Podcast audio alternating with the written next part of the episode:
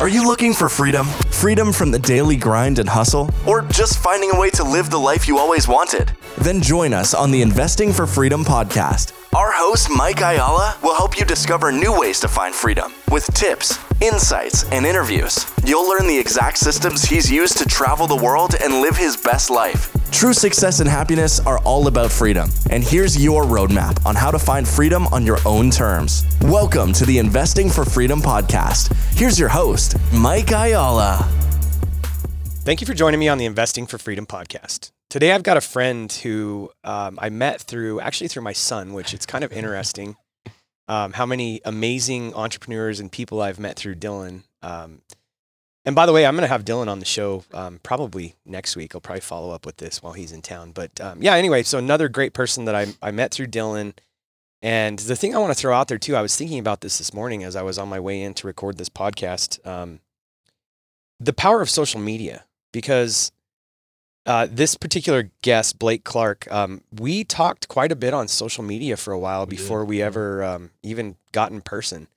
And you know the social dilemma out there, the the new video on Netflix that everybody's talking about, and social media can be a time suck. Yeah. But the thing that I want to say to all business owners out there, and I've been thinking about this a lot lately, is how valuable it can be if you create um, bumpers. Now, I look at this as like you know when you're bowling and when the kids are little, you put the bumpers up. Um, we all have the same goal, and it's the pins down the lane, but the bumpers are there to keep us out of the gutter. Yeah. And and that's the thing with our time. So as long as you put these boundaries around social media, the thing I want to throw out there is just how valuable number one this relationship has become, and I'm so excited to hear uh, for you guys to hear his story, and also where he's going. I think you're going to be inspired by it. Um, and we're also going to um, create a new program where we follow up with guests who have this huge 10x vision, um, 12 months down the road, and we're going to check in and show you what he's done. And, and Blake's going to be the first one that we're going to we're going to bring back in 12 months. But anyway, um, Blake Clark, I'm I'm just going to stop here and and let you guys hear from him. Um, we ended up finally meeting after talking on social media forever, and I've just been so inspired by his story, and I've been watching him from a distance. Um, and I think this is actually the first time we've even seen each other in a year and a half since we met for it- coffee, right? We're all over social media together. I Yeah. we comment on our stuff all the time. Yeah, and I, I feel like I know you, and Yeah. it's just it's just from us communicating on social media. So there is value to social media, but enough of that. Um, Blake, thank you for being on the show. Yeah, I appreciate you having me, man. Thank you. Well, let's dive into the four questions. This is going to be an amazing interview. Um, you guys are going to be totally inspired by Blake's story, so stick with us. So, Blake, who's had the greatest impact on your life? It's always a tough question to answer for me, honestly.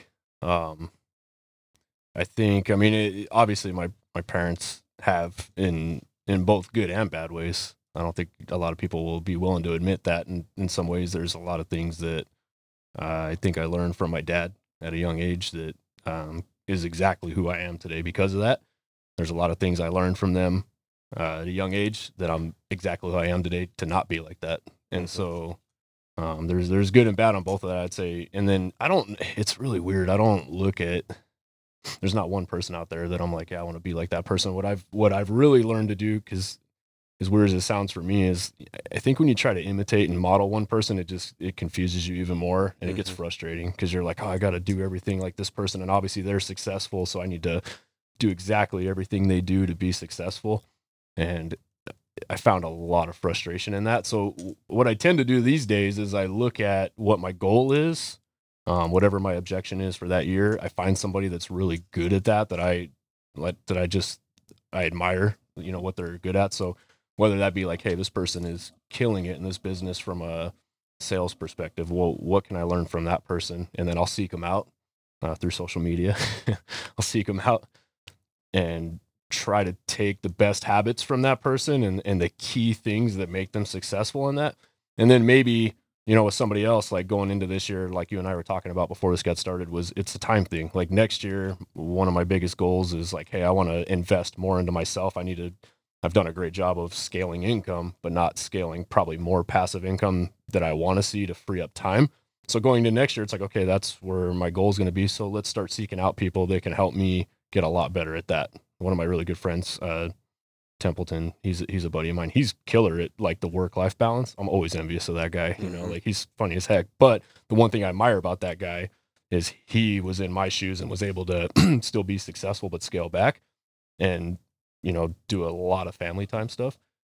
so for me, like with people, I don't I don't look at one person. I just look at like, hey, that person, I like that part of that person. What can I model off of that? And just take little bits and pieces from everybody to make myself, you know, what makes me happy. That is valuable, and we're probably going to come back to that because Yeah. there's, I mean, there was gold in that. So we'll circle back. Yeah. If you could narrow it down to one thing that has had the greatest impact on your success, what would that be? Uh risk taking. Just um I worked for a big comp I worked for a couple companies for a long time and I invested a lot of time into them. One of them was a big corporate job. Uh, invested a ton of time. I was a, a high, high up uh, production manager there with them. Um, company went through some challenging times, and they basically, um, they basically said, you know, you can't hold people accountable to sales anymore, and it's Hmm. a sales job. So my team was struggling. We were we were good people, and I I was just so invested into that job. And then they ended up. Uh, I had a competition one day. I told my team, you know, whoever made X amount of outbound calls or whatever, I'll take you guys to lunch. It's on me. And that company fired me for that Wow. because I yeah, and mind you, I was like one of the top performing teams. So it was an ego thing for me because I left and I'm like, man, like I poured eight years at this point. You know, I, I learned so much, invested so much time, energy, was all for the company, all for the business, grew my team. We had great camaraderie. And then to be let go for something so petty like that, I was like, done. Like for me at that point, it was it was it was basically to rely on myself. It's like, Mhm. okay, I got two kids. I at that point, you know, we had my youngest uh, that was coming, and so for me, it was like, um, you just got to take risks. Like you got to invest in yourself. You can't rely on other people for your security anymore. And I've always stuck from that. Like that was the pivot point for me that took me from kind of the stable, like the non-risk. I got the job. I got the comfortable, you know, 401k and pension to, all right, I have the ability, and and it wasn't like that overnight. Like you know, I, I'm not going to say I just flipped a switch and was like a massive risk taker and go getter, but that's where it started to pivot for me. And ever since then, I just decided, you know, um, you know, it's just funny. Like the more you do it, the more risk you take. You're like, okay, this worked out. Okay, okay, I failed a little bit. Let's just readjust and do better. And then it, that has tremendously allowed me to scale. Like I would never go back to an hourly job ever again. Like looking back, I, I'm almost disappointed in myself that I spent my entire almost 20s working for people when I could have just figured this out a lot sooner. So, I, I don't want to, I don't like to get stuck on these questions, but you just said something that um, before the show you were telling me. I put a post up a long time ago that said, uh, you know, your your neighbor, your boss will never pay you enough to be his neighbor, and I mentioned that, and you said you actually live next, next, to, to, my boss. yeah, right?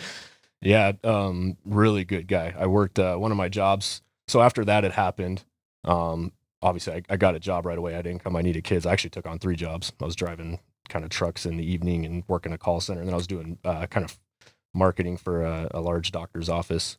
And uh, they had hired me to do a lot of their social media marketing and just uh, event marketing, and and I was like the face of the business. And so i started to scale. We started off with three offices, got up to it was like seven within the first like two years. Helped them scale up, build out their business.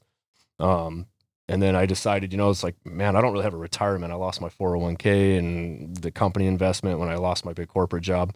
So I was like, I need to, I'm gonna get into real estate to just start buying some rental properties. You know, I need, I just need a place to something, you know, and it seemed like a good idea. And I like rentals for some reason. I got stuck on that when I was younger. And so, um, I, I went to them and said, Hey, I gotta, I gotta quit. And I didn't even have a job lined up at that time. I just said, it's going to take me three weeks to go to real estate school. And they were paying me a salary at that time plus bonus. And I said, I don't feel right taking a salary from you guys and going to school and you guys pay me for a month. So I, I'm going to, and he's like, well, man, we need you. And he's like, how about this? How about I still pay you for the month? Um, you still help out, you know, after school and after, you know, outside of classes, still do some marketing stuff. And I'll even pay for you to go to school and all as long as you promise to come back. Cause at that point I had no intention of doing real estate like full time. It was just strictly, I'm gonna get my license just to have access to deals to invest in. So yeah, he paid me to go to school. I came back. First year I did really good in real estate. I went to him again a year later, said, Hey man, I gotta probably quit. Real estate's doing good. He gave me a raise not to quit. said, Okay, I'm gonna hang out with you again for two years. And then by year three, I had to quit. But on year two, I had actually sold him his house, which is in my neighborhood. I quit. And then six months later, I bought a house three doors down from him. That's awesome. So That's, now we're neighbors. We see each other every day. But Well, and that's yeah. such a great point because when I, you know, when I threw when I throw that post out there and I say something, I, I even hesitated to put it up for a while because I have a lot of employees and and trust me, like I, I want my employees to quit. I mean, I, I want, we, we made, I made a comment about, you know, Yeah. Dylan, our, Yeah. our content guy. I'm like, I don't, Yeah. and maybe he has no intention of leaving. We've never talked about it, but I, I, um, I want to see them prosper. But the reality that we all know is that 70, 80, 90% of the people are not going to put that level of work in. And so anyway, back to the post when. I, when I put that, I hesitated putting that post up for a while because I don't want, I don't want it to come across demeaning or Yep. demoralizing or anything to employees. But, but if they take it properly, like you did, I mean, obviously you didn't Yeah. do it yeah, based on my yeah, post, but yeah. uh, this is such a great story that I I actually throw that post out there because I want people to do what you did. Yeah, I think you should always have it in the back of your mind to help develop your people. Like it's important to me. I think that they'll feel that. And to your point, there's probably always going to be those people that I think you're right. They don't have it in them, and not in a bad way by any means. It's just the the personality isn't there, or you know maybe they value the the you know the the weekends off and the nights off. You know they they are very content, and that fits in with their end goal in life. You know, not mm-hmm. everybody's end goal is hey I want to make Sure. a shit ton of money or Yeah. I want to. That's and there's and, and that was one thing for me, and I still catch myself on that because I get so invested into people where I'm like, no, you got to think bigger. You got to do this and this, and uh, my wife and a lot of my friends got to reel me back. Sometimes they're like, that person doesn't want that. Sometimes, sometimes you can't force that on people, Right. and I'm like, you're right. Like it's not even my place. Yeah. but I always, it, it's always the intention, exactly like what you said, to help people. You want to see them grow. You want to. You know, I get a lot of self fulfillment when you see people you help. They take that advice and they run with it, and uh, they start reaching goals because you were willing to help them. It's it's an amazing feeling for me. Well, and that's why the process, um, you know, what do you really want? Why do you want it? What are you going to do to get it? Measure results and then adjust. That's why that's so important. And whatever process you use, whether it's mine or someone else's, it's so important that you go through that process and figure out what it is that you want as an individual. 100%. What Blake just said is just such wisdom because I fall into that same trap too. I'm constantly like, 100%. you know, trying to get people to fit into what I want. Yeah. It's what does Mike really want? And Yeah. what you get mad when they don't do it. You're Yeah. like, no, you're capable of so much more. You get so frustrated, and it's just like I gotta let go of that sometimes. yeah, yeah. And that's why the you know the roadmaps are so important. Whatever roadmap you're going to use, Yeah. Um, to really determine what you want, because 100%. the adjust is important because it's your roadmap, and and you have the freedom to adjust that. But you really need to. I was having a conversation this morning with a, a girl that lives in um, England and Dubai, Mm. and my mentor David Osborne. I just spent three days with him. He's awesome. He's like her dream mentor, and he and she went into his office at one point in time, and she was talking about how he has pictures of every seven, uh, like all seventy two properties that he owned. Then he's got goals all over his wall. This guy keeps this stuff in front of him. Yeah. But the thing that's inspiring to me is David will be the first one to tell you that he wasn't born organized. He wasn't born a goal setter. Like Yep. he went through a process, and so, Yeah. um, you know, I'm. I guess what I'm getting at is just whatever it is you want in life. Back to Blake's comment that was so wise. It's your dream. It's your vision. It's your life. You Yeah. figure it out, but keep it in front of you. And then Yeah. I'll, I'll go back to what you said before. Um, you know, find that one person that has. It's just. It could be ten steps ahead of you. It could be hundred steps Yep. ahead of you. But um, find that one person that can mentor you in that. That was so wise. Yeah, yeah. It's. I put a post up on my social media last night asking people if they pay for a mentor. It was it was good. I got a lot of people that said they would, and I had people that said they wouldn't. And I remember for me, I remember being that guy one time. It's like, no, I'm not paying any. I'll figure this out. And then as you get older, again with the time, my time's worth something. You just figure it out. You're like, man, I could totally just go to somebody that's already got this figured out. Has is already t- ten steps ahead, just like what you said. Compensate them for their time, you know. And a lot of people look at that completely wrong. Right? Oh, why do I have to pay somebody? They just give it to me for well, their time's worth something. They've Mhm. spent years. They've they've probably lost a lot of money. Like same thing for me building my businesses. Yeah, I've made good money, but I've lost a ton of money figuring things out. Yeah. And so it's the right thing to do. You just go to that person, listen, I'll compensate you for your time. Teach me what you know, because their time is valuable. It's Yeah. worth money, you know. Um, and man, you can shave off so many years of just.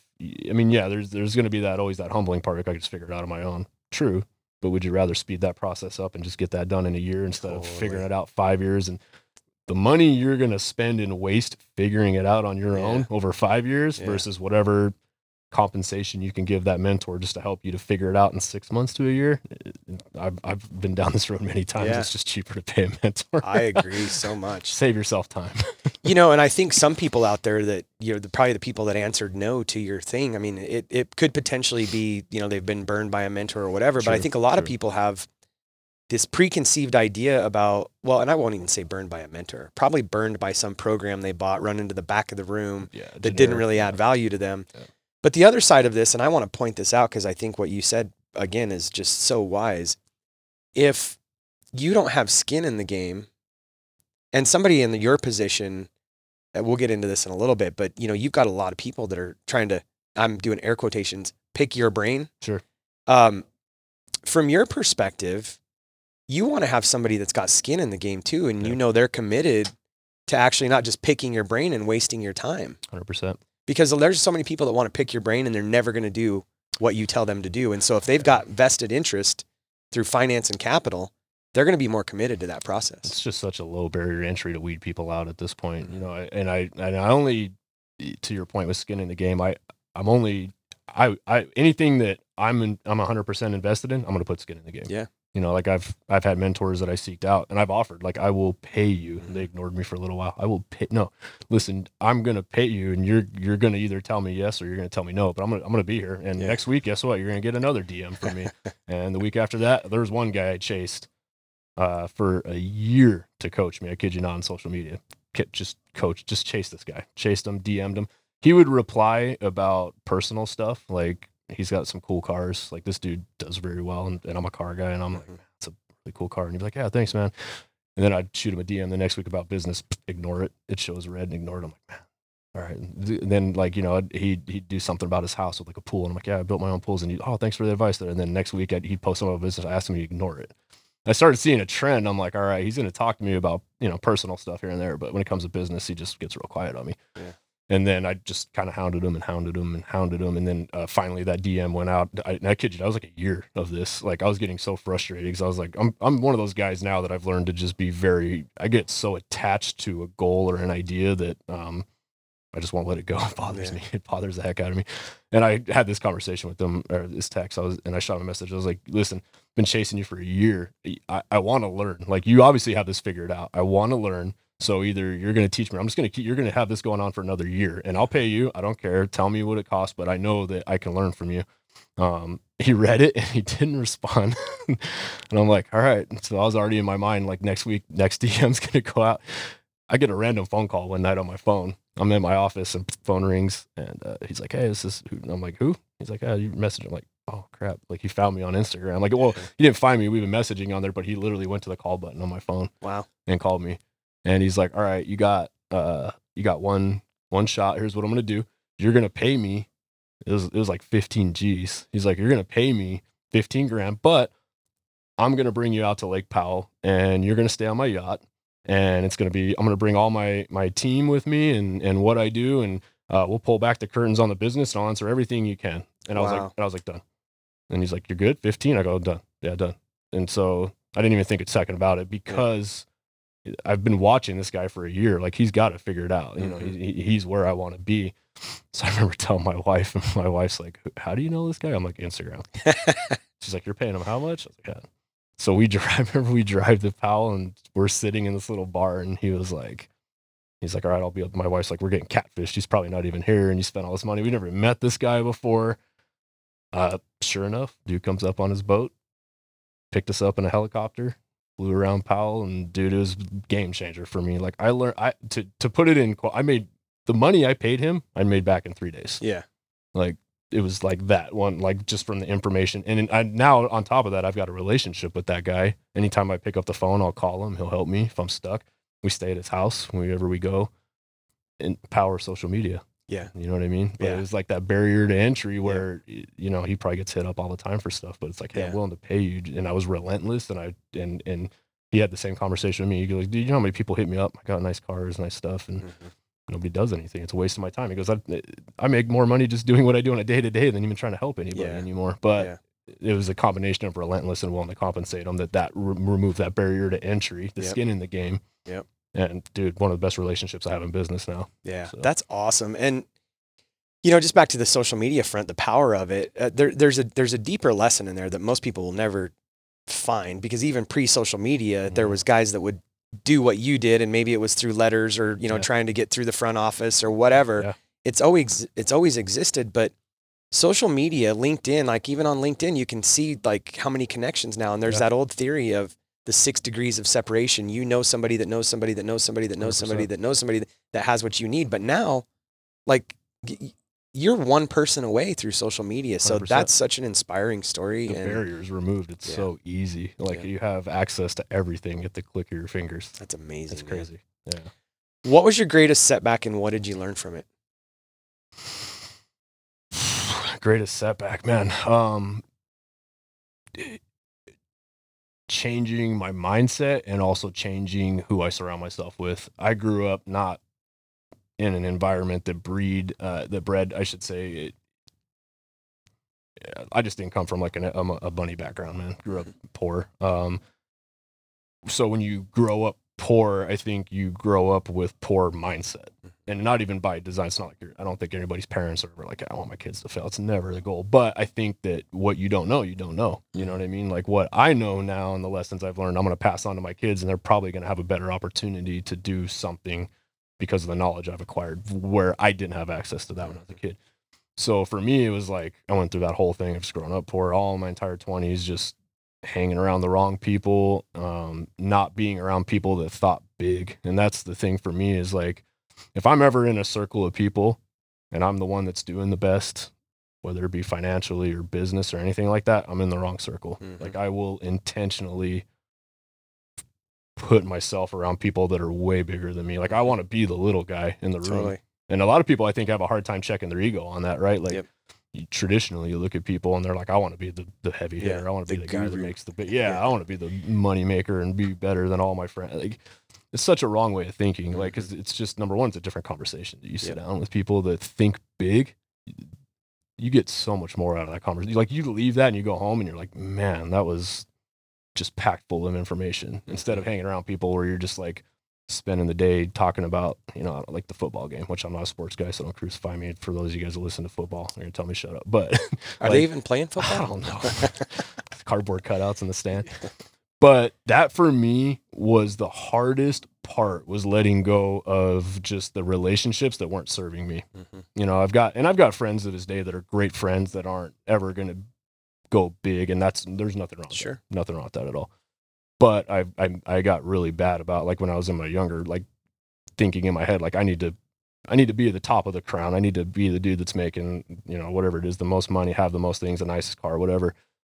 And at the end of the day, like it wasn't serving me. Mhm. And so for me now, like when I figured it out, like in my late 20s, when this whole transition started, it's like I had to put the ego at the door and say, I don't, I don't want to be the smartest guy in the room. I've been thinking backwards this whole time. I don't want to be the guy that's making the most money. I don't want that. I want to be the little guy because Yeah. if I surround myself with people that are going bigger, I'm always going to learn something. Every time I'm around that guy, every lunch, every, every hangout, every time we're out on my boat and those guys are with me and I'm learning stuff, like I'm going to go higher. Yeah. They're going to pull me with them. Yep. And so that for me was probably the biggest game changer for me.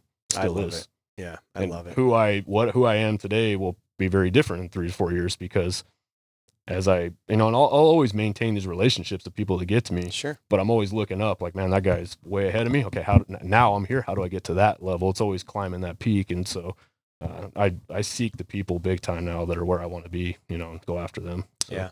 One of my mentors always said, um, you know, if you're the smartest guy in the room, you need to find a bigger room. 100%. Exactly. hundred percent. I love it. And you know, f- for for those of you that are out there that are hearing this and it sits with you weird, you're not saying that you don't have relationships with some of those No. friends or family members. It's just if you truly, it, it's like budgeting time, right? And I look at relationships in buckets. One of the things with Go Abundance, um, there's there's there's different pillars, right? Hundred percent. And one of them is authentic relationships. Hundred percent.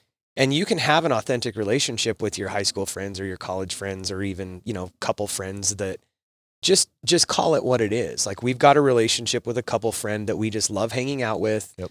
Um, I'm never going to spend time with what I call a an a energy vampire. Sure. If I'm done with that dinner and I Yeah. feel like 10 times worse than what I went in, I'm cutting that off. yeah, that's the worst. Yeah. But that doesn't mean that like every couple dinner that we go out to has to be around business. And um, I've got some friends that I dearly love, and we laugh and we Yeah. love and we have a great time together. yeah. They're authentic relationships, and they appreciate who you are, and you appreciate who they are, and it's very mutual. But I think you also have to get to a point where you're budgeting that time, right? Mhm. Like wh- you obviously didn't get to where you're at by spending 90% of your time No. with those relationships, right? You probably narrowed it down to 5% or something Yeah. like that. Yeah, it, and you said the the energy suck thing. That was a big one. Yeah. family and friends too. Both. That's the hardest part. Is is the. I don't even know how to answer that for some people because I I don't ever I, I'll never feel comfortable being like hey I, cut a family member out. Yeah. I've had to do it yeah. Sure. because it's been on that it's, it, you know and you're gonna find yourself as you do better in life like you do better and better and better it's like a rubber band man like you, the gaps start to go and you're gonna have these really weird feelings at least i do i don't know about everybody else but you're gonna have these really weird feelings where you're like man pulling away from these people and i feel bad about it and uh, you almost like you don't deserve it Yeah. you're like oh i got a nice house and i got nice cars and i got all these really cool things i work towards that make me happy but I got family members over here that don't have that stuff. You know what I mean? And, and it's almost like a guilt inside. Yeah. And I struggled with that. I really did for a long time until like one day I was just like, "Uh, whose life am I living? Yeah. Like you have to like, you almost have to think about that. Like what makes me feel good inside? For some people, it is having nice cars, nice house. Some people, it's making a ton of money and being able to donate that to that church. For some people, it's ramping up their income as fast as possible to get enough assets to replace their income and then they live the rest of their life you know not with a ton of money but enough to get by and not have to work anymore Mm-hmm. Yeah, and sure. that is happiness to that person Yeah. everybody's looks different Right. But just understand you're going to have to give up relationships to get to that level because to expect that what you want is what your group of people who are down here right now that they're all going to follow suit which i wish they would have man Yeah. if i could get all my friends and family to be on the same mindset same thought wanting to grow the same way i did that'd be amazing it just Yeah. doesn't work that way Yeah. and it's frustrating to try to don't ever think you're going to get everybody to do it You know, I just came out of a, a three day meeting with the the champions in the Go Abundance group, and there was some really really smart guests and just brilliant people. I'm definitely leveled up with Mhm. to w- what you're talking about. I feel expanded. Yeah. Um, my energy's high. One of the things that was said, and this, this goes back to what you were just saying, a guy in the room said, um, "Fighting the current is exhausting." Mm, 100% Yeah. i agree with that it is Yeah. Yeah. So I'm just like hearing that, you know, when you're talking about a current could be people trying to I was going to say people trying to hold you back, but even further like trying to get people to come with you as fighting the current too, right? And, for me, it's, it was the, the pulling up part. I mean, it was. It, there's always gonna be those people I think that try to hold you back or don't want to see you do well or whatever. I mean, it is what it is. But yeah, it was the people coming because I'm that guy that naturally I like to see people win. Like I just do. I don't even see competition. Like I'm in the real estate industry and everybody has this mindset like, oh, I couldn't sell every freaking house in the world. I can't sell every house in Yeah. Arizona. All I need is my little sphere of influence in my pocket, and I'm happy. And if I can help other people get to where I'm at, great. Yeah. Like there's more than enough to go around. You you have to have that abundant mindset with Yeah. And so my thoughts of trying to get people to see things that way is it just doesn't work out. yeah. I finally had to sever that. I was like, it's just not going to work out. If they would want to follow me and they want to learn from me, I'm here. I'm access, but I'm not going to force anything for anybody to try to do that anymore. Yeah. So Um, we could totally end here, and Blake has brought so much value to this conversation, but we're not going to. We're going to finish the questions and stay with us because we're going to get into Blake's background and and and why he is who he is today. Um, it's inspiring, and then we're going to talk about his next big thing, which I think is going to be pretty cool. So, Yeah. um, fourth question: What is the single piece of advice you find yourself sharing the most? consistency, Mm. like that's probably, um, I mean, there's a lot of things I think Mhm. that do tie into some form of success, but I think for people, just consistency. You have to do. Just see so many people give up so soon, myself included. You know, on on things for a long time until I finally just figured out like you're just doing the same. Whether you like it, don't like it. If you know that this action is going to move you closer to this goal, you know whether it be like working out, right? Like I want to get in good shape. Well, you can't work out three days a week and expect to be shredded. Like, you Mhm. know, you can't eat good three days a week and bad for Yeah. You're all in or you're not. And Yeah. so for me, anything you do, I think consistency should be at the foundation of what you do. You know, Yeah. whatever, whatever that looks like, whether you, you want to, if you work at a job and you want to get promoted, be the best at what you do, but do it consistently. Like every day, show up every day. And so for me, that's it's just I've broken it down. It's just day by day wins. That's it, brick by brick. Like if you have a goal at the end of the year, I rever- I'm a big fan of reverse engineering. Like, hey, if I want to make this much money, or if I want to own this many investment properties, or if I want to own this car, it's going to cost me this, whatever that looks like. If I want to scale my business to this, okay, what does that look like on a if it's a five year goal, one year, whatever, okay. If it's a one year goal, what does that look like month to month? Okay, what do I got to do day by day that's Mm-hmm. going to get me there? And okay, let's get to work brick by brick, like every day, do the same thing. Yep. And those that follow me on social media, they'll see that. I mean, Yeah. it's, I mean, I post a lot of funny crap, but every day, 4 a.m., I'm out running my neighborhood. I don't like it. I hate running. My body's not built for running, but I like to be in shape. And what I found for me is, is, um, if I get up and work out first thing in the morning every day, it, I'm going by Mhm. like 6 a.m. I'm in full speed. My mind's go. I'm not waking up and burning an hour and a half of like being in that weird fuzzy haze where I got to drink coffee and get my day going. Like 4 a.m. I'm done. I'm done with that. Hit the gym. I'm done out of there by 6:30. So by 7 a.m. when everybody's rolling out of bed, I'm like full speed. Emails are answered, and I do it every day consistently, Yeah. Sunday through Sunday. I don't take days off. This guy's a machine, you Yeah, guys. like that. It's just it, you have to be that intentional. At least I do. I, I don't want to say for everybody, but for me, it's just consistency, doing the same thing. You know, if you're if you're in sales, make the calls every day, make the social media posts every day, market every day. If you want to see consistent results, you want to see consistent paychecks, you want to see consistent growth, do the things every day. wow. Yeah. I mean, So I have a question, um, because there's always this like, well, yeah, easy for him. Are you, are you, were you born a habit guy or did you learn to stack this? Um, I I was fortunate enough to have a dad that worked his his ass off when I was a kid, and I learned that he came from a construction background. So like when I grew up, he owned his own kind of concrete company. I always laugh because I tell people his story, but I like my most fond memories of my dad. We have a lot of them, but I still like to this day remember being a kid, and he had this old pickup truck, and you'd hear it start up. It's like an old '64 Chevy flatbed and I'd look out my window. It was like four in the morning, and uh, he smoked cigarettes, which I don't.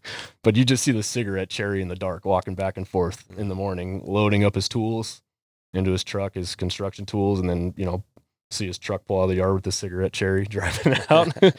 and that was before the sun was up, and then you'd see him come home when the sun was down. I mean, sun up to sun down. He was a my dad was a really hard worker, um, so I learned that at a young age because when I went to work came up in the kind of construction background and I got my first job at 12. I wanted nice clothes and my parents were like, you got to work. We can't afford it. So I got a job washing airplanes. And so my job when I was younger, that's what my dad did. I'm going to take you to work in the morning. On my way to work, I'm going to drop you off at this airplane place. You're going to wash airplanes in the morning before they open, get off, uh, catch the bus to the place after school, clean the airplanes, you know, and I had it and I worked every weekend, Saturday and Sunday. And then my dad would pick me up on his way home from work and give me a ride because I wasn't driving at 12 Yeah. yet. Yeah. Um, so I learned work ethic from him at a young age. So I, luckily, I was, I was, I, I, that's always stuck with me. I've always been consistent, always worked. I've never been a guy that's done the bare minimum when it came to work, at least. So You just grind. Yeah. Keep, keep going with your, your, your background, your family story. Cause this is, this is huge.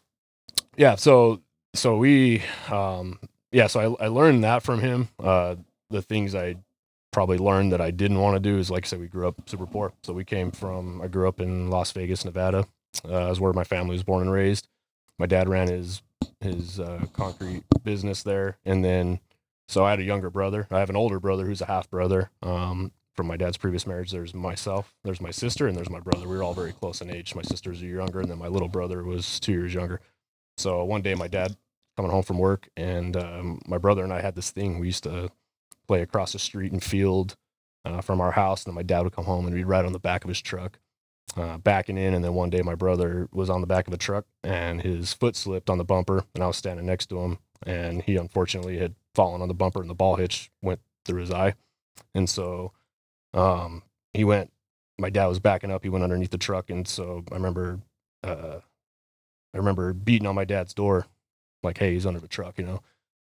So my dad grabs him, goes inside the house, throws me and my sister out. Remember the helicopter come to pick my brother up, and then I remember that night my parents coming home and uh, letting us know that he had passed away. So that put my dad in like this crazy depression. Obviously, I couldn't imagine what that would have done to me if that was one of my kids. So, um, we that house we ended up losing. He, he wasn't working for a while, and so we lost that house. We went and got a rental property, and then my mom actually ended up because he he wasn't working. My mom had a job doing like some campaigning and stuff like that, and so she ended up in Arizona actually helping a guy. This is like '96, running for like Senate. And I remember my dad. We were in this uh, rental house, and then one day he was just like, uh, "We're gonna move to Arizona," and he packed up. We had a U-Haul. Threw everything in this U-Haul. He had an old like 64 Suburban and something. And whatever didn't fit in the U-Haul, we had a yard sale. We sold and we so we came to Arizona with a U-Haul and like two trucks. And then we until he was able to get a job, we stayed in an office building, luckily in Phoenix for uh, like a month or so until my dad was able to get a job uh, doing construction. Got a rental property in South Phoenix, which we didn't know about South Phoenix at the time where we were at. Uh, a little bit of a rough area. So we were there for like, oh, we got in this rental property like for six months, and my mom's car got stolen. Hmm. It wasn't even anything nice. It was like a 96 Buick LeSabre or something like that. Got stolen, and they took it out to the desert and like wrecked it. And then we got like a 96 or 97 Pontiac Trans Am while we're still living there, and it got stolen, and they lit it on fire my parents were like, I think it's time we probably get out of here, you know. And my dad was doing, uh, he got a job doing construction again at that time, doing like dirt work and stuff. And we ended up out in Maricopa, of all places. This, and when I was out there, I'm talking 96, 97. So that town, there was, I mean, I still remember us going out there and there's this person riding a horse down the street. and mind you, I'm from like Las Vegas. I grew up in Vegas. Yeah. My dad, you know, part time was like a DJ. So I grew up around, you know, him packing up on the bars on Saturday nights and all that the, the the Vegas life as a kid, you'd imagine. Um, so I'm like, what? My parents are gonna move me out here, you know, like there's nothing out here. I remember my graduating class, there was like, I don't know, 30, 40 of us, Mm. maybe. We were a 2A school, like elementary, middle, and high school was all on one piece of property back in the day That's crazy. it was a good thing because I was a little bit of a troublemaker back then. And so as a small town, I got let off a lot, a lot off, off the hook for things I probably shouldn't have.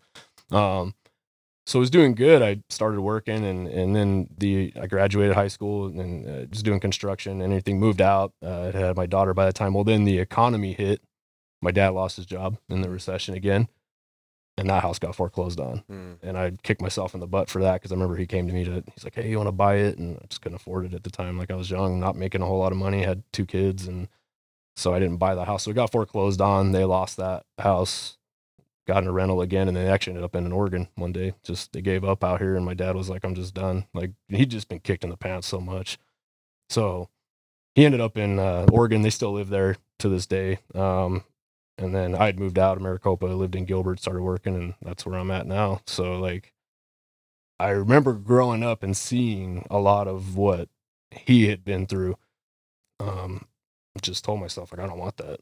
Like it just don't. I got remember growing up and just you know always stressing about money. I remember friggin' repo guys driving by our house trying to repo our cars. Mm. 'Cause my dad couldn't afford it, you know. So when you're a kid, you don't think anything of that, and then you get older and you're like, man, you know, it sucks. And so like, I think a lot of people have this really.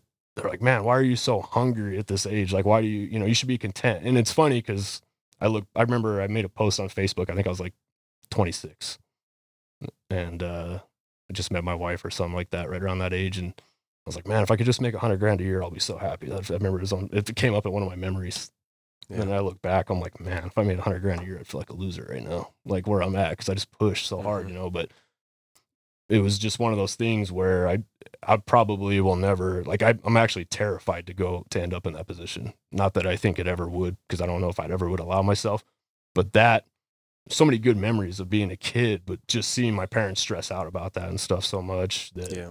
uh, you know, there was no financial planning for them. Like Yeah. they're in their seventies now and they don't have financial plan. They don't have any of that, you know. So the reality is he's probably gonna be working until the day he dies. So it's tough. Yeah. That's where so I Well, learned a and- lot from that.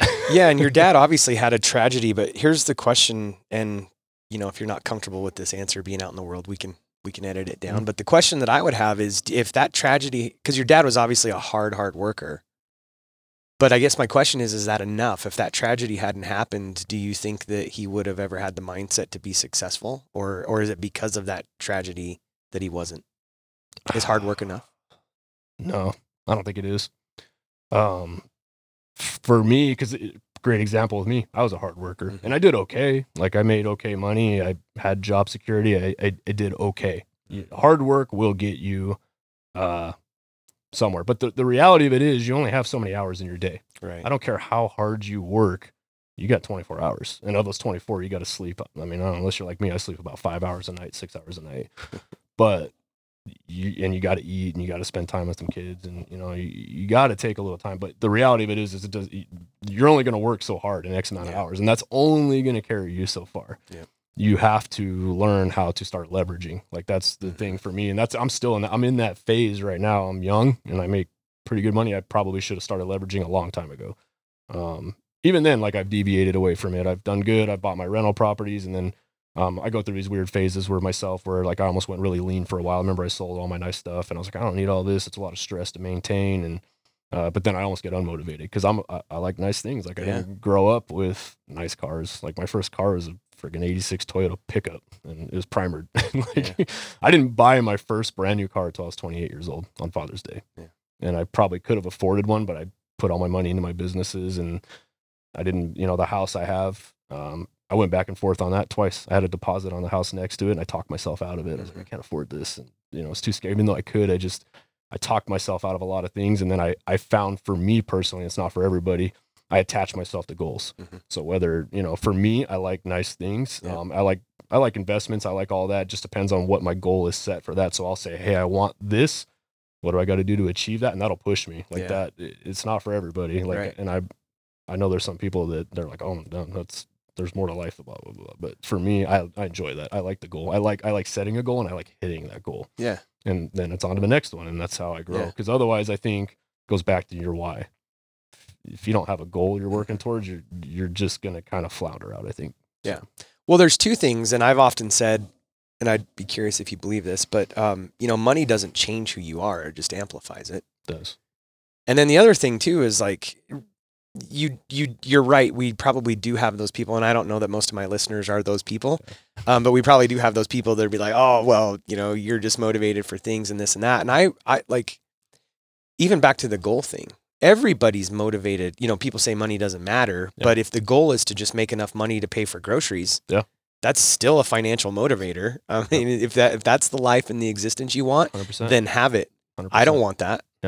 And I'm the same as you. When I set goals for myself, sometimes they're sometimes they're object driven, sometimes they're financially Yep. driven, sometimes they're, you know, family driven, sometimes they're health driven. changes. Yeah. Wherever you feel like. Yep. Yeah. Like there's no set way. I, I try to tell people that all the time. You know, it's and I try to mix it up. I I go through these phases where I'm like it's very object driven. Like I Yeah. want this, this, this, this, Yeah. this car, and this, and then I go through phases where it's more like okay, I want to invest in my business and grow to this, this, this, and so it, it just changes. I don't know. Like I, I don't get too attached to that anymore. I used to. I used to think there's this exact map you have to follow that everybody. No, it's just do what makes you happy. Just make sure it's the right choice. Yeah. So, Yeah. And Yeah. adjust when your desires change. hundred percent. Like they're yours. Yeah. They're nobody else's. No.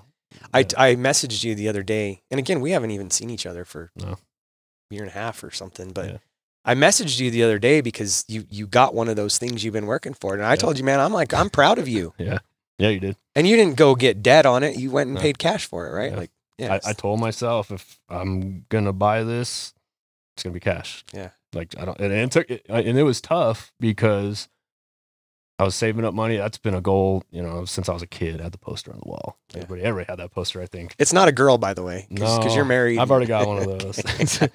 um, it's uh, yeah, no, is is I wanted I wanted one, and then so, uh, you know, I had some cash saved up, and then it's like, oh, I got to start a business, and we started it, and then like last year, it was like, oh, I got to start my team. We needed an office, so I had to buy an office and do the build out. So cash went there, and then we got our house, and it was like, okay, I got to do the pool first for the family. So like every time I'd save some cash up, there was priorities that always just took place, and then I almost talked myself out of it. I like I went through this weird thing at the end of last year where I was like you know, do I really need that? It's kind of dumb, da da da da da. And then I I I caught myself because I I told myself I was like, I don't need that, which I don't. Um, it was more of a goal. But then I I got so upset at myself. I was like, no, you've wanted this for so freaking long. Why are you just gonna give up? You're so close. Yeah. Like, why would you quit? Yeah. And tomorrow I would sell it. I don't like that's Sure. the funny thing about Yeah. me with my goals. Everybody's like, oh, you got it. I'm like, eh, whatever. Like, it's cool. Mhm. I like it. I enjoy it. But it's just a goal. Yeah. And it'll sell because I've had other nice vehicles and cars, whatever Yeah. and they always get sold because it's just a vehicle right? Right. but to me it's it's the again right i get really attached to these things and so like i told myself i was like i don't need it i can take that money and go put it in this investment whatever and i like told my then but then the thought of me not checking that off the list bothered me more than just not having it Yeah. i was like and you're gonna take me for a ride in it. oh yeah What is it? it's a lamborghini huracán Nice. Yeah. It's beautiful too. Yeah, I haven't seen it in car. person, but yeah it's super fun so so yeah, it's just it was uh, it felt good to check that off, and it feels weird now because now it's like, what's next? Like I don't Yeah. have any more. I, I Right. literally don't have any more car goals. Like that was it. And I just wanted one since I was a kid. I had like the Countach poster on the wall with the checkered floor. I think everybody had that as a kid. Yeah. It's like, oh, I finally was able to afford one and pay. Yeah, I was like, I'm not taking debt on this thing. It's Mm-hmm. if I'm gonna do it, it's cash. I don't want to. I want to be able to be liquid if I have to sell it tomorrow. Yeah, sure. get from underneath it. Uh, yeah, you actually showed me the title. Yeah. Like, yeah, which is cool. yeah. Um, Uh, you know, and again, these are benchmarks, right? They these are. are. these are mile markers. Yeah. Like if we're gonna drive from here to Salt Lake, there's there's turns, Yep. there's uh, they're just mile markers. That's all they are. Yeah. Well, and then like now next year, like I said, it's not even an object goal. Like next year for me is like, okay, I'm gonna go heavy on investments. Like I, I hit this object goal that that's off the list. What's next? What's important Yeah. for me? And I took a week. I thought about it. I was like, okay, what is next year really gonna look like for me?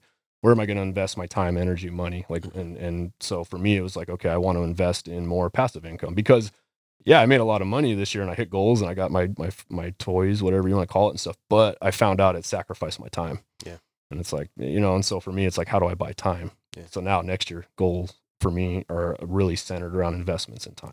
Well, and really, you talked about how you don't like to speed, but as far as buying time, you can get there a lot faster now with this car. 100%. 100%. Yeah. That's why I don't understand people when they're old and they drive slow. It's like, man, your days are numbered. Speed it up. You got to get there quicker, buy more time. yeah. Uh, speaking of fast, um, Dylan Burns, our content guys, in, in the room, and he got pulled over on the way he, here. So that that's why. Did you get a ticket?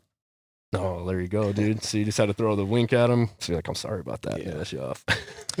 Well, I'm gonna try to pull this together. So um, I want you guys to understand. I mean, I think you got a lot of insight into Blake and you know where he's at, and just one of the most inspiring, motivated guys that you know uh, around. And I just love spending time with him.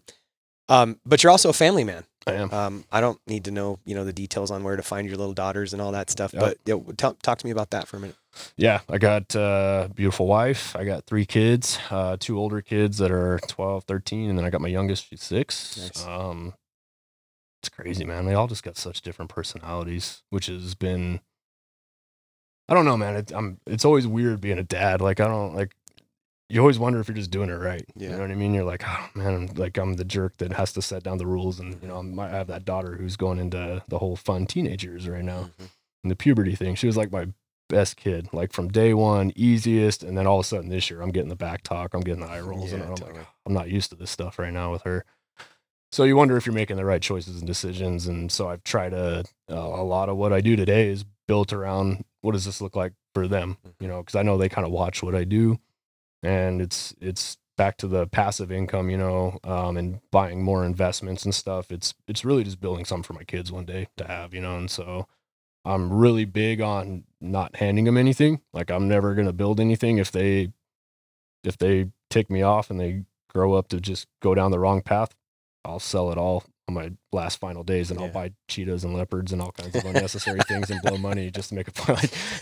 Cheetahs but and leopards. whatever, I- yeah but the, the goal is is to to build businesses for them to come into and work and i try to teach them um again my older two kids are with an ex-girlfriend of mine and her and i are very different people Mhm. um, in our own ways and so my kids i always tell them i was like you guys have you guys are at a really interesting paradigm between us two because you see things one way through my side and you see one things through hers and i've come to realize like i'll probably never be able to get them to see things exactly my way or her sure. but if they can take the right thing and just take the best Yeah. from both of us, um, I'm hoping it's the right decision. I don't know. We'll find out. I mean, Yeah. you know, uh, it's it's fun though. It's being a parent's fun. It's it's challenging, um, but it's really cool to see them turn into the people they are. Yeah.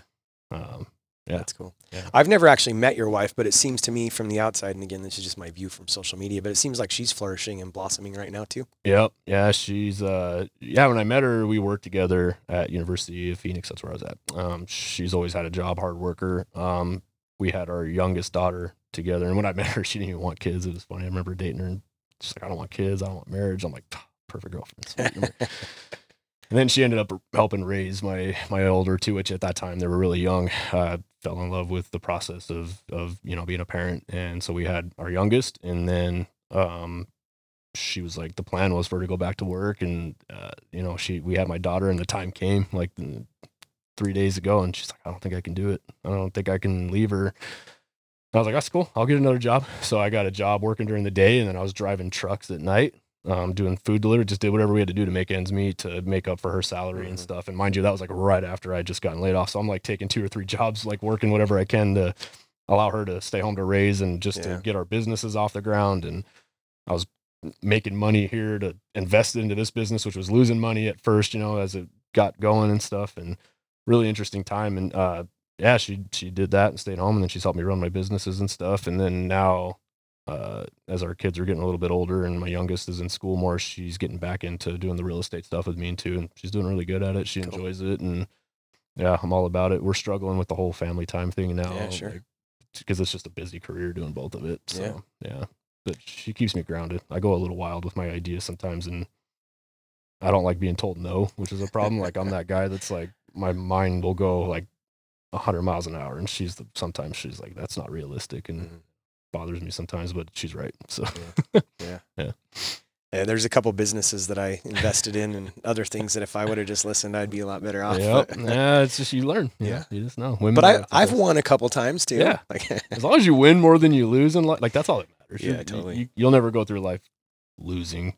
You know, uh, yeah. So you've got an interesting uh, concept. I, I love it. One of my mentors, um, he passed away, you know, probably six or seven months ago, but um, he, it's, his name was Bob Helms, and, and he often said that he was the only guy that he knows that did real estate in seven different decades, mhm. which is pretty cool. that is really cool. We've seen a lot of changes. Yeah. Um, but he wrote a book and and I can't remember the name of the book, but um, yeah, I'm drawing a blank. But anyway, the book was around um, he had seen so many agents along the way and he had invested in real estate along the way, but he had seen so many agents that didn't understand investors and they actually shied away from them. Yeah. Because they thought investors were always trying to rip them off or they didn't want to pay the fees or whatever. Yep. I'll pay fees and then some. 100%. Like I I want to take the easy route. 100%. And so Bob wrote this book for agents on on how, and I don't know how successful it was or wasn't. Um, it was, I think, it literally launched like six months before he died. So I don't, I don't know how much he promoted it or anything, but Sure. the concept is powerful. He was trying to get agents to understand that if they just aligned with investors, they'd probably be better off. So anyway, I throw that up like this next thing. It sounds really interesting to me. So give us you, you don't you can share details or not. Yeah. Um, but just give us the high level, and this is what I'd like to you know have you come back and tell us how badass it's going. yeah, yeah, we're gonna go. Uh, the goal for next year is to start my own brokerage. Mhm. Um, before I get calls from a bunch of brokers asking me to come to them, no. um, my my biggest thing with brokerages is, especially a lot of the big ones, they're great. They're they're great for some people's situation. Um, they just don't offer enough options. I think, especially if I as I've been in this business, you know, I I do great on the traditional real estate side. But you know, I have a couple really good friends that are investors too, and they have they they solve a ton of problems for people. You know, like I said, people that pass away, and Yep. you know, the families like living in a whole nother state. They don't have time to come out here and fix Right. the house up. They're like, hey, can you just give me my cash so we can pay for their funeral? And Yeah. yeah.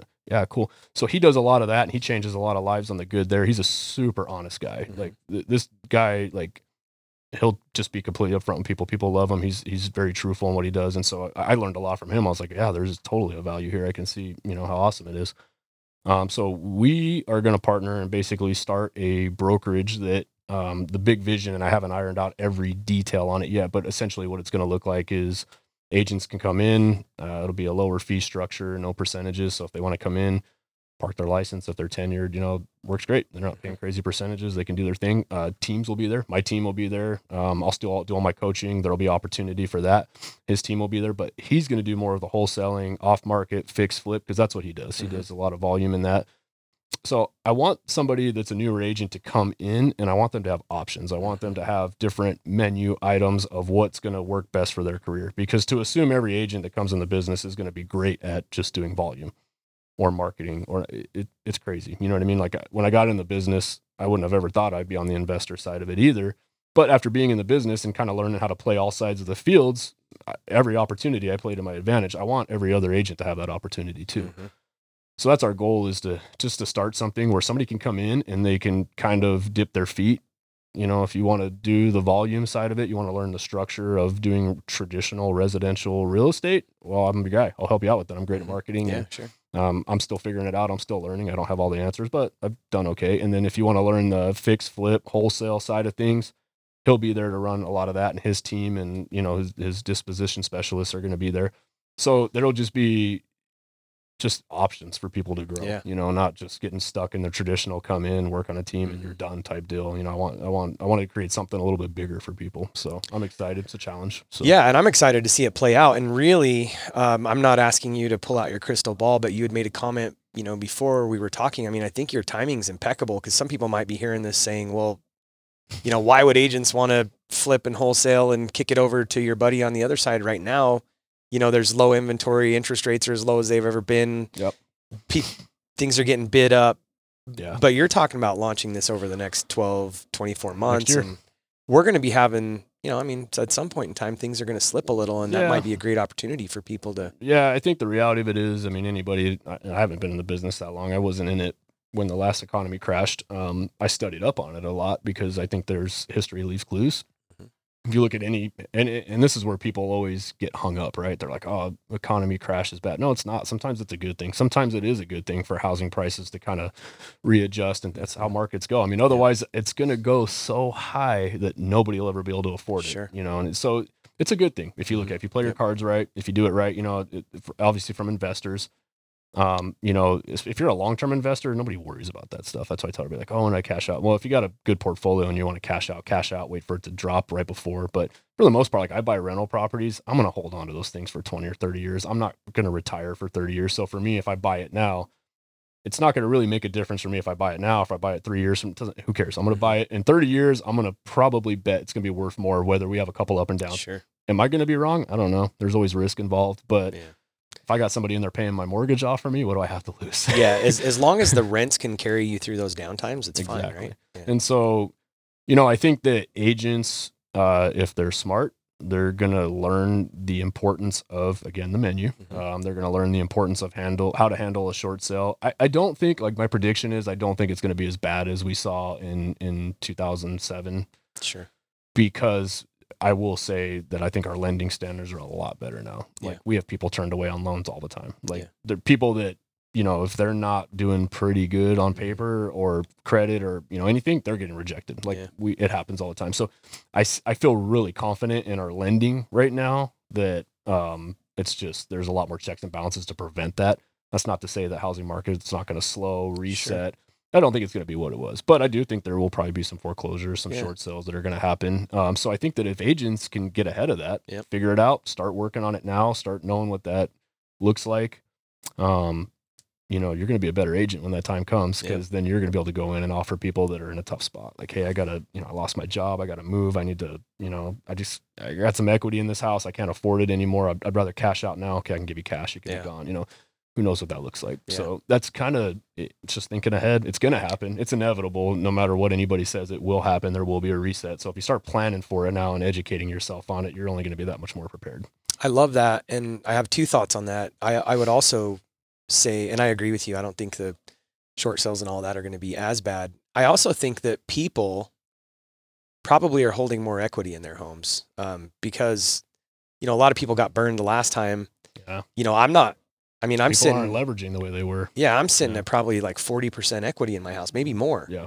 And some of that's market driven, but Sure. also some of that is like I put a lot of money down and Yeah. I wouldn't have done that five mm-hmm. years ago or 10 too. years ago. Yeah, hundred percent. And so I think even as, you know, the the value of real estate has increased, I think people are taking less out of their homes. I, think I think they're, they're not pre- using it as a tool anymore as Yeah. much as they were. Yeah. And it's the same thing with like COVID this year. It was funny because we got a lot of people like, oh, market's going to crash because of COVID. Everybody's losing their jobs. And I, I was the first one to say, no, they're not. They're not. And people thought I was crazy. They're like, no, they're not. I'm like, people have so much equity in their homes right now. They just do. Like, especially most people that bought their houses two, three years ago, they have equity.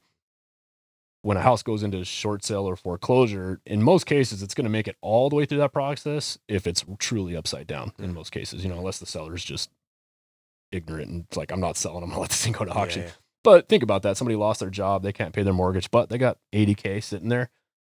They're going to sell that house. It's, it's going to, whether it's a cash investor is going to cash them out or they're going to go on market, sell it traditionally, pay off their mortgage and then walk away with 60K mm-hmm. and go rent a house, whatever that looks like. It's not a typical situation where they're going to walk away from all that equity and allow it to go to foreclosure. And I Yeah. told people that. I'm like, guys, it's not going to happen. It's not. I, even to this time right now, we still have people saying, well, all these people are come December, January, February, we're going to see people Uh, for closing, maybe. I mean, but there's plenty of buyers right now. I mean, our Yeah. inventory is so tight right now that there is buyers that will go pick those houses up. Sure. It's not gonna. It's not. I don't. I don't predict it's gonna put a dent. I think if anything, interest rates will probably raise a little bit next year and slow it a little bit. But Yeah.